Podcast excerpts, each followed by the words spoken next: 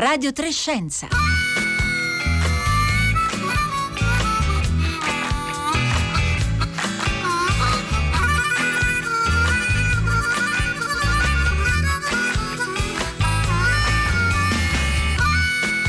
Le 11.31 minuti, un buongiorno a tutti da Elisabetta Tola, ben ritrovati a Radio Trescenza, oggi è mercoledì 26 agosto, un saluto anche a tutte le ascoltatrici, gli ascoltatori che ci seguono in streaming o in podcast e che utilizzano quindi la app eh, Rai Play Radio, vanno sul nostro sito raiplayradio.it. Una buona notizia è quella con cui vogliamo aprire questa puntata di Radio Trescenza, la eh, poliomielite è stata ufficialmente eradicata in tutto tutto il continente africano, lo ha dichiarato ieri l'Organizzazione Mondiale della Sanità, sono quattro anni che non viene più registrato nessun nuovo caso e questo è un risultato veramente molto importante, un risultato ottenuto eh, grazie a un'intensa attività di campagna vaccinale che dura da eh, più di vent'anni e a questa eh, notizia queste, e anche alla ricaduta, all'importanza appunto per la salute delle popolazioni africane dedicheremo eh, la puntata domani qui a Radio Trescenza. Oggi invece ci occuperemo di un altro tipo di eh, vaccini, in particolare del vaccino anti-influenzale, quello diciamo per l'influenza comune. Aprirà eh, a breve la campagna vaccinale qui in Italia. Fin da giugno il Ministero della Salute ha sottolineato nella sua circolare l'importanza eh, di aumentare la copertura vaccinale contro l'influenza, particolarmente quest'anno, come eh, azione eh, che va a contribuire al contenimento o meglio alla gestione del, eh, della pandemia da coronavirus. Ci interessa sapere anche da voi ascoltatori e ascoltatrici se vi siete vaccinati negli anni scorsi, se intendete farlo quest'anno, andremo a vedere quali sono appunto i vantaggi e le procedure che verranno messe in campo. Allora ci potete scrivere un sms oppure un messaggio via WhatsApp al 335 5634 296 oppure raggiungerci sui nostri profili Twitter e Facebook dove siamo presenti come Radio Trescenza con il 3 in cifra.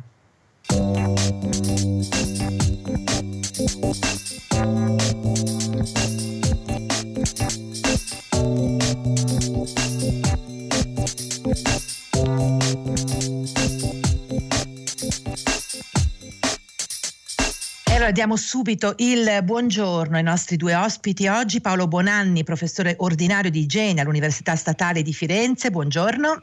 Buongiorno e Angelo D'Argenzio, dirigente medico prevenzione e igiene all'Osservatorio Epidemiologico della Regione Campania. Buongiorno. Buongiorno a tutti i radioascoltatori, buongiorno a voi. Allora, grazie intanto ai nostri ospiti per essere qui con noi. Eh, vi anticipo che sono già arrivati eh, sui nostri profili social, sono già arrivate una serie di domande, ma vorrei partire con Paolo Bonanni per eh, dare alcuni elementi di base, alcune indicazioni di, proprio di partenza. Perché eh, è così importante, è stato eh, ritenuto, si ritiene che sia così importante, appunto la circolare del Ministero della Salute lo sottolineava particolarmente a giugno. Eh, alzare eh, il numero di persone vaccinate in Italia eh, contro l'influenza comune in questo particolare frangente, cioè in quest'anno in cui stiamo lavorando molto anche eh, sul contenimento dell'epidemia di coronavirus. Ma è, è, importante, è, importante, a prescindere dal coronavirus perché noi stiamo, stiamo cercando di incrementare le, le, coperture vaccinali da tanto tempo, l'influenza non è una malattia banale. Eh, lo diventa ancora di più in questo momento perché eh, diciamo, nel, nel prossimo, nella prossima stagione fredda, nel prossimo inverno, il, la possibilità di avere più eh, agenti virali che provocano delle malattie respiratorie eh, ci costituisce un, un, diciamo, un, un problema e un, una preoccupazione forte, nel senso che da un lato noi dovremo cercare di minimizzare quelle che sono eh, patologie che sembrano Covid ma non lo sono e se, se, noi ci vacciniamo riduciamo, ovviamente non annulliamo, ma riduciamo notevolmente la possibilità che una persona vaccinata si cont- contraga l'influenza. Quindi già eh, la, la, la difficoltà nel discriminare se una persona con sintomi respiratori, con tosse, febbre eh, e raffreddore eh, sia Covid sia un'influenza, se, se, vacciniamo una quota più alta di persone, soprattutto quelle a rischio nell'età più anziana oppure persone con malattie croniche a qualsiasi età, già riduciamo la possibilità che eh, diciamo, ci sia una confusione e anche con tutte le difficoltà di gestione che ci sarebbero anche a livello di ospedale per eh, smistare le persone verso reparti Covid o non Covid, nel caso ci sia una risorgenza importante della malattia.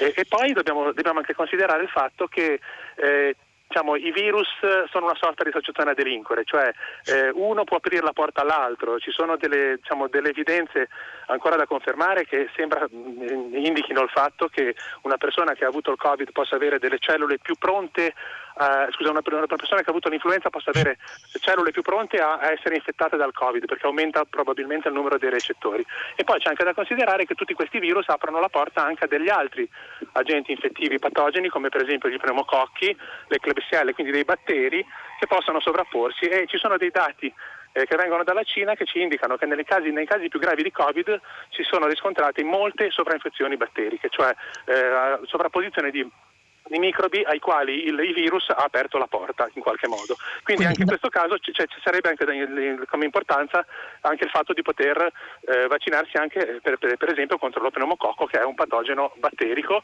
che può sovrammettersi a questi virus. Quindi la vaccinazione antinfluenzale è quella diciamo antipneumococcica. Eh, esatto. Paolo Bonanni, lei ha citato le, le fasce della popolazione diciamo più sensibili o comunque quelle che andrebbero raggiunte se non altro per prime. Ci pare però che l'elenco sia abbastanza eh, lungo quest'anno perché appunto poi pensiamo a tutte, ne, ne ha parlato anche la città eh, poco prima di noi, eh, questa mattina qui a Radio 3, eh, pensiamo a tutta una serie di categorie di lavoratori. Quindi certo. la, l'elenco di chi dovrebbe vaccinarsi quest'anno è forse ancora più consistente rispetto agli anni passati. Certamente, ma di fatti nella, nella, circolare del Ministero si fa cenno anche al fatto tanto di abbassare la, l'età di, di, vaccinazione non più dai, dai, 65 ma dai 60 anni. Poi si, si, prospetta nella circolare anche la possibilità che vengano vaccinati i bambini. I bambini sono i diffusori dell'infezione da virus influenzale, quindi se noi vaccinassimo una quota consistente di bambini ridurremo la circolazione del virus e quindi non, non, non infetteremo i nonni e i genitori. E, e poi ci sono tutte le categorie dei lavoratori. Ovviamente la categoria dei lavoratori probabilmente va più a carico del datore di lavoro che dovrebbe organizzarsi per poter fare le vaccinazioni in maniera sistematica. Eh, tutto questo comporta delle difficoltà sicuramente dal punto di vista organizzativo perché certamente eh, la vaccinazione quest'anno va fatta con una serie di precauzioni eh, legate al distanziamento fisico delle persone che eh, non consentono più come gli anni scorsi di poter andare ad ammassarsi nell'ambulatorio del medico di famiglia per poter poi ricevere la vaccinazione, ma bisognerà fare, trovare delle modalità alternative un po' fantasiose se, si vuole, qualcuno pensa alle palestre, alle, alle, diciamo, ai centri sportivi o, o ai drive-in per fare le vaccinazioni, per poter eh, raggiungere una quota di popolazione che vogliamo eh, sempre più alta e sempre più coperta anche nei confronti dell'influenza. Allora, eh, Angelo D'Argenzio la, la, chiamo in causa perché stanno già arrivando molti messaggi al 335 56 34296, eh, ne leggo velocemente alcuni ma proprio per eh, dare anche delle indicazioni molto concrete. Eh, ci sono dei, degli ascoltatori che ci dicono, eh, per esempio eh, Monica da Milano ci ho 71 anni, ho fatto per la prima volta il vaccino antinfluenzale l'anno scorso, lo rifarò senz'altro quest'anno. c'è chi ci dice Lucia vaccinata antinfluenzale da sempre, quest'anno aggiungerò quello per la polmonite appena possibile ovviamente quando ci sarà anche quello contro il Covid. Grazie, sempre importanti i vaccini. Poi ci dice eh, Delfi, eh, buongiorno, sono una 58enne che non avrebbe diritto alla vaccinazione antinfluenzale gratuita, ma siccome sono un donatore di sangue ho appunto la gratuità della vaccinazione, donate gente, donate e, e via dicendo. Però ci sono invece dei messaggi di persone giovani, per esempio Paolo ci dice eh, buongiorno, non mi sono mai vaccinato in passato contro l'influenza essendo un super giovane, dateci indicazioni in relazione alla situazione contingente. E anche Denis ci dice: Sono un uomo di 43 anni, mai vaccinato contro l'influenza, devo fare il vaccino quest'anno. Allora, Angelo D'Argenzio, eh, diamo anche un'indicazione di di, di quella che è l'organizzazione, diciamo così, della filiera vaccinale quest'anno, pur sapendo che esistono delle differenze da regione a regione, magari poi proviamo anche a dare conto di questo, cosa succede, quali sono le tempistiche e appunto cosa è previsto, che tipo di vaccini. Ok, um, in Campania ma um, molte regioni si stanno eh, in pratica allineando a quelle che sono le indicazioni della circolare ministeriale eh, per l'anno in corso, eh, si offre la vaccinazione come al solito alle categorie a rischio eh, tra i 6 mesi e i 64 anni e quindi le persone portatrici di patologie croniche come il diabete per esempio o altre eh, broncopneumopatie, cardiopatie.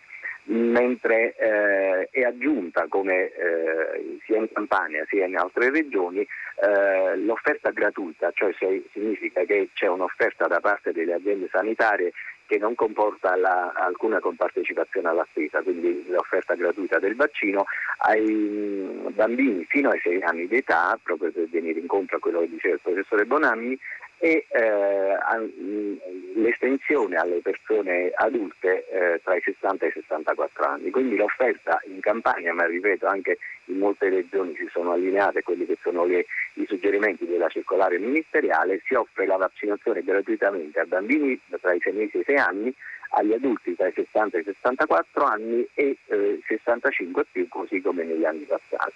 Ehm, il messaggio forte è proprio quello di eh, facilitare la uh, diagnosi differenziale, quindi uh, vaccinare quante più persone in, questa, in, questo ambito, insieme all'invito alle persone nella fascia di età tra i 6 anni e i 6, 59 anni Uh, a vaccinarsi per quanto possibile. È ovvio che eh, le risorse del sistema sanitario eh, nazionale non sono infinite e quindi ci si concentra su queste classi di età e queste eh, tipologie di persone eh, portatrici di patologie croniche, ma anche lavori di pubblica utilità, eh, diciamo, sono eh, garantita l'offerta attiva. Per tutte le altre persone invece c'è, da, eh, c'è l'invito a vaccinarsi a proprie spese come anche esatto. Come Però anche sottolineiamo. Angelo D'Argenzo, forse perché chi non si è mai vaccinato non ha veramente idea neanche di quale possa essere il costo. Si tratta di un costo molto basso, quello del vaccino anti-influenzale, diciamo, sbaglio? Non, linea di massima non arriva ai 20 euro, una ecco, fiala dipende. in farmacia. Noi eh. come Servizio Sanitario Nazionale abbiamo delle, dei costi molto inferiori, ma dipende poi dalla tipologia. Ecco, e l'altra cosa che le chiedo, poi torniamo a Paolo Bonanni, è proprio questa. Ci sono tipologie di vaccino diverse eh, consigliate per, per esempio, la fascia d'età?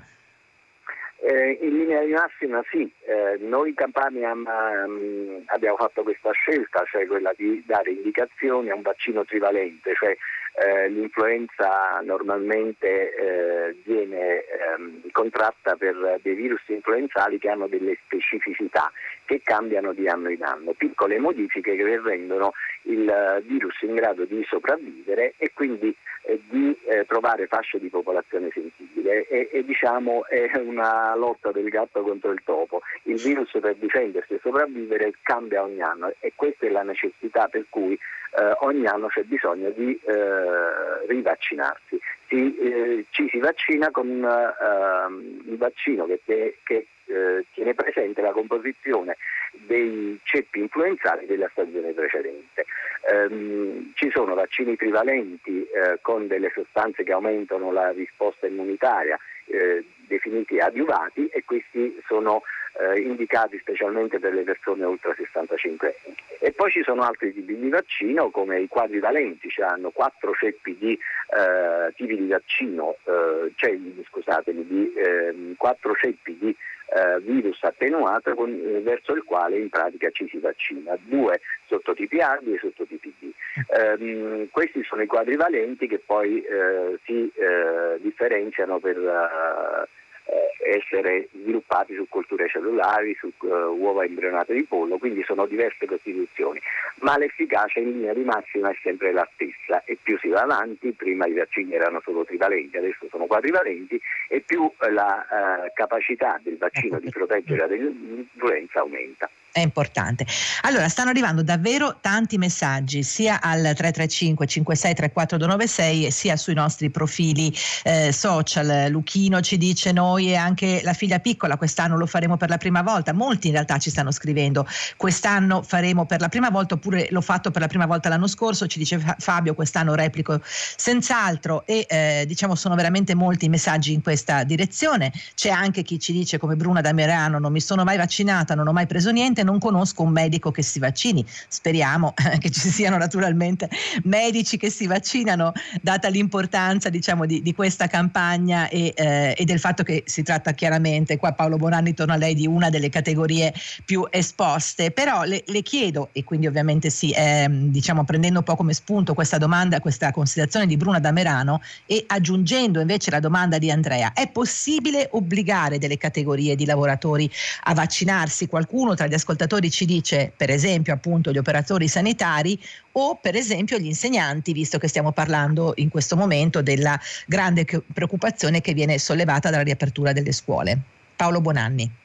Sì, eh, allora la, il punto toccato da, dal, dall'ascoltatore di Merano è un punto giusto, cioè ehm, diciamo, i, i medici e gli infermieri, quindi il personale sanitario dovrebbero essere i primi ad, ad, essere vaccinati proprio perché fanno da front office nei confronti dei pazienti e eh, dovrebbero avere eh, le coperture più alte anche per indicare l'importanza della vaccinazione anche alla popolazione.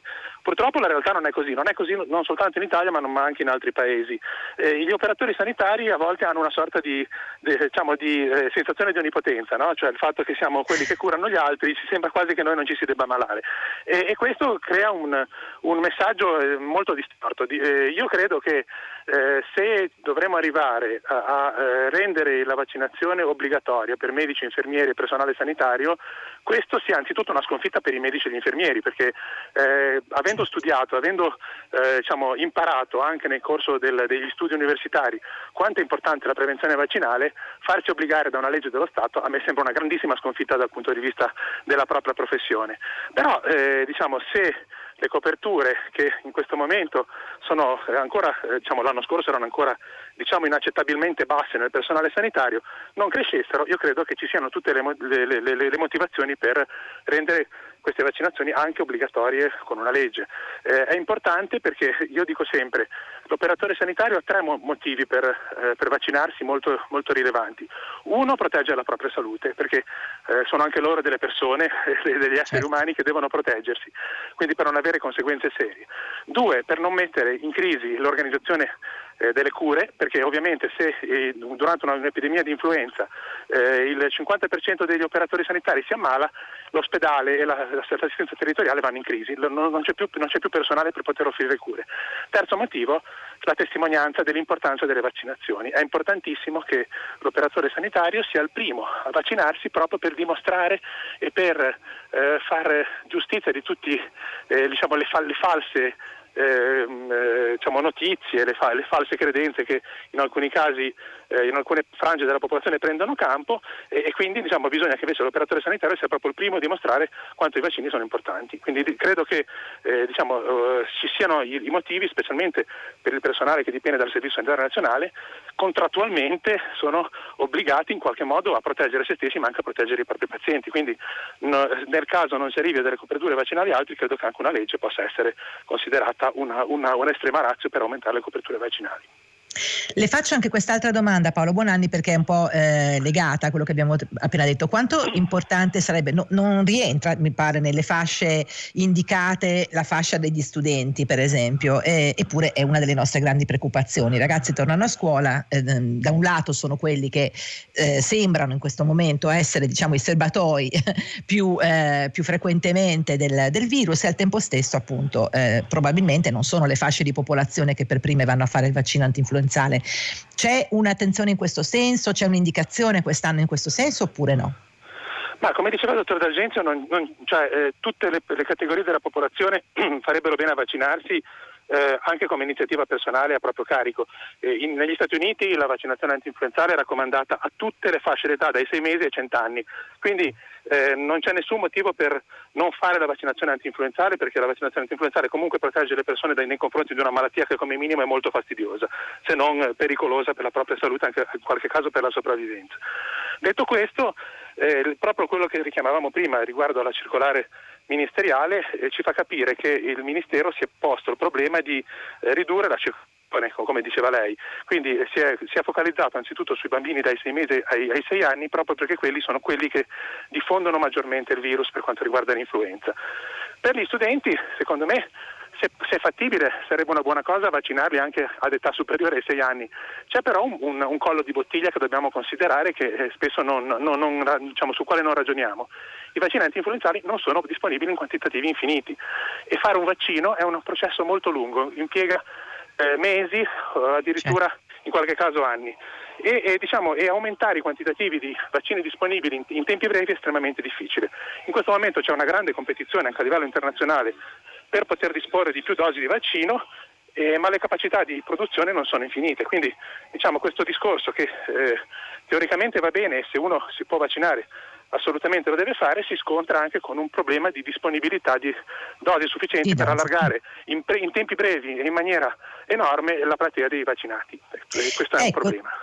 E su questo punto vorrei sentire Angelo D'Argenzo, sono arrivati veramente molti messaggi, ne stanno arrivando tanti al 335 56 34296, direi con posizioni come sempre eh, quando si parla di, eh, di, questo tema molto diversificate tra chi dice non ho nessuna intenzione di vaccinarmi e chi invece eh, ritiene di fare quest'anno per esempio questa scelta proprio data anche la eh, situazione particolare. Però Albert, eh, Angelo D'Argenzo c'è una domanda in particolare che le girerei che viene da più di un ascoltatore e ascoltatrice e che è appunto quando eh, sono stati acquistati, se sono già stati acquistati i vaccini eh, e quanto sarà possibile avere a dis- disponibilità di questi vaccini, cioè basteranno le dosi quest'anno per tutti quelli che speriamo decideranno eh, di vaccinarsi e che non l'hanno fatto negli anni precedenti.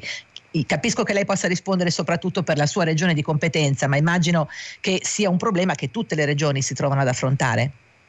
Sì, in effetti durante il lockdown eh, il commissario Arcuri ha sottolineato l'importanza di procedere a un anticipo delle gare e noi in Campania, ma so di molte altre regioni, abbiamo predisposto l'acquisto, eh, già il 4 maggio abbiamo ultimato la gara aumentando di più del 50% i quantitativi rispetto a, agli anni scorsi eh, per essere pronti ad offrire il vaccino a queste um, fasce d'età uh, allargate, possiamo dire, uh, sperando anche di migliorare quelle che sono le uh, coperture raggiunte negli anni scorsi. Quindi c'è stata un po' una corsa d'anticipo e rispettando, noi abbiamo già predisposto le, l'inizio della campagna ehm, antinfluenzale dell'offerta di, del vaccino eh, di un mese, cioè normalmente eh, il 90% delle persone eh, senza l'avvento del coronavirus si vaccinava a novembre. Noi, eh, d'accordo con molte altre regioni, abbiamo previsto invece l'inizio dell'offerta attiva a partire dal 1 ottobre il governatore, in particolare De Luca, ci terrebbe che eh, in, in presenza, in, uh, garantendo l'offerta da parte delle aziende, uh, noi in Campania circa un milione e mezzo di dosi, uh, potessimo anticipare il vaccino proprio agli insegnanti per, per facilitare quello che dicevamo prima, diciamo, la copertura certo. nell'ambito scolastico. Quindi io credo che a meno che di qualche defaglianza in qualche regione ehm, e ci hanno garantito le, le aziende che sarà disponibile il vaccino. Uh, rispettiamo quello che sono le circolari e vogliamo assolutamente iniziare ai primi di ottobre l'offerta attiva. Allora, questo naturalmente poi lo, lo monitoreremo anche da questi microfoni pross- nelle prossime eh, settimane con grande attenzione. Torno a lei Paolo Bonanni perché ci sono due domande che le giro eh, velocemente diverse, ma una viene da Arianna, una da Valentina, eh, una da Giuseppe e anche qui appunto eh, sono molti gli ascoltatori e ascoltatrici che ci stanno scrivendo. Vi, vi, ricordo che tutti i vostri messaggi sono pubblicati sul sito di eh, Radio 3. Una domanda riguarda il rischio per persone che non si sono mai vaccinate, che sono per esempio allergiche a tutta una serie di cose. Quindi la preoccupazione che più di un ascoltatore o ascoltatrice eh, solleva è questo, ho tutta una serie di allergie, posso vaccinarmi in tranquillità? E l'altra domanda invece riguarda l'efficacia del vaccino antinfluenzale, che sappiamo, almeno negli anni passati, per le camp- campagne vaccinali passate, non essere comunque un'efficacia al 100%. Allora ci chiedono molti ascoltatori perché se non è efficace al 100%, diciamo in qualche modo lo consideriamo così importante soprattutto per ridurre appunto la circolazione di, eh, di altri virus o di andare a, eh, ad avere un'azione sinergica con Covid. Sono due domande diverse, Bonani, le chiedo ovviamente una sintesi, però eh, entrambe molto importanti. Sì, eh, allora eh, par- parto da quest'ultima, poi mi, mi, magari mi ricorda la prima. Sì, eh, certo. allora, i, mh, mm, io, io, farei una domanda a questi ascoltatori a mia volta. Eh, se ti dicessero che devi andare eh, in cima a un monte e ti dicessero ci puoi andare con la Rolls Royce oppure a piedi oppure ci puoi andare con una Golf. Ecco, mi, mi domando se la proposta di andare so, so, con la Rolls Royce o a piedi siano due alternative o ci sia anche quella della, della Golf. Cosa voglio dire? Voglio dire che eh, diciamo, certamente il vaccino dell'influenza non è paragonabile ad altri vaccini in termini di efficacia protettiva. Un vaccino come quello del papillomavirus, che approfitto per richiamare la, la, l'importanza di questo vaccino nei, negli adolescenti, eh, ha un'efficacia che eh, sfiora il 100%, o un vaccino come il morbillo che è, che è efficace al 99% dopo due dosi eh, eh, non sono paragonabili al vaccino dell'influenza che di anno in anno può avere alcune variazioni nella sua efficacia, qualche anno 60, qualche anno 50, qualche anno 70%. Ma eh, ritorno all'esempio delle, delle, delle autovetture, eh, non dobbiamo pensare ai vaccini come se fossero sempre delle Rolls Royce, cioè ce ne abbiamo alcuni e la maggior parte so, hanno, hanno, un'efficacia strabiliante. Il vaccino dell'influenza, proprio per le caratteristiche del virus, che è un virus che cambia continuamente e di cui ci sono tanti ceppi diversi, non può essere altrettanto efficace. Ma perché dobbiamo negarci un'efficacia del 60-70%? Eh, soltanto per il fatto che non possiamo raggiungere il 100, cioè mi sarebbe come dire tra, tra, tra andare sulla, sulla, montagna con la Rolls Royce o con la Golf io preferisco andarci a piedi, sarebbe una, una, posizione assolutamente irrazionale. Noi dobbiamo usare gli strumenti che abbiamo a disposizione, che come ha detto il dottor D'Argenzo stanno, stanno perfezionandosi di anno in anno e, e, in questo momento abbiamo dei vaccini che funzionano bene, eh, non hanno il 100% ma comunque ci permettono comunque di ridurre anzitutto le complicanze, le ospedalizzazioni, le morti e eh, diciamo, non ci danno la certezza assoluta di non contrarre l'influenza, ma vorrei sottolineare che quei pochi soggetti che sono vaccinati, che eh, contraggono un'influenza, lo stesso la contraggono in, in, forme molto più lievi e attenuate. Quindi comunque il vaccino il suo lavoro lo fa. Ecco, questa diciamo, è la considerazione è, da fare. È questa risposta. L'altra domanda era relativa alle persone che hanno delle allergie. Molti ci sì. segnalano, io ho delle allergie, delle forme appunto di... di quindi posso sì, vaccinarmi? Sì, mm. Allora, i, come diceva il dottor Agenzio, eh, i vaccini sono eh, oggi prodotti eh, o in eh, uova imbronate di pollo e, ci, e, stiamo cominciando ad avere sempre più a disposizione vaccini prodotti su culture cellulari. Quelli su culture cellulari danno pochissimi problemi dal punto di vista del, delle allergie. Eh, quelli delle uova imbronate di pollo pure, diciamo, ovviamente eh, diciamo, il quantitativo di proteine dell'uovo che sono presenti nei vaccini è estremamente basso, eh, l'unica controindicazione che ci potrebbe essere è se una persona è allergica all'uovo ma non con un'allergia lieve eh, allergia grave, il che vuol dire aver avuto uno shock anafilattico o una reazione simile anafilattica, quindi diciamo, con eh, abbassamento della pressione arteriosa, insomma, quindi, quindi, con tutta una serie di eh, situazioni che hanno richiesto certamente un intervento medico urgente, ecco, quella è l'unica situazione in cui ci deve essere magari eh, con il consiglio del medico un'attenzione nella somministrazione del vaccino antinfluenzale. Per tutte le altre forme di allergia non c'è assolutamente nessun problema a fare la vaccinazione, anzi eh, il vaccino, eh, le persone allergiche sono vanno più soggette a patologie respiratorie, quindi il vaccino è ancora più indicato nelle persone allergiche di quanto non lo sia nella, nella popolazione normale. Allora, sottolineiamo, forse Paolo Bonanni, proprio in una battuta, l'importanza nel caso di questi dubbi di rivolgersi al medico. Il medico di base è probabilmente la persona che più ci può certo. orientare in questo Qua, senso. Quando ci sono comunque dubbi su queste problematiche, rivolgersi al proprio medico di famiglia eh, ci si può rivolgere al limite anche agli certo. specialisti, immunologi, igienisti, infettivologi, però il primo, il, primo, il primo, front office è il medico di famiglia è che può dare chiarimenti. Certo. Ringraziamo Paolo Bonanni, professore ordinario di igiene all'Università Statale di Firenze, Angelo D'Argenzio, dirigente medico prevenzione e igiene all'Osservatorio epidemiologico della Regione Campania, anche i tantissimi eh, ascoltatori e ascoltatrici che ci hanno veramente inviato molti messaggi oggi su questo tema e ci torneremo senz'altro. Siamo giunti alla fine di questa puntata di Radio Trescenza, vi saluta assieme a me tutta la squadra, Rossella Panarese e Marco Motta, Paolo Conte, Domenico Ganci. Ora il microfono passa concerto del mattino. Da Elisabetta Tola una buona giornata a tutti.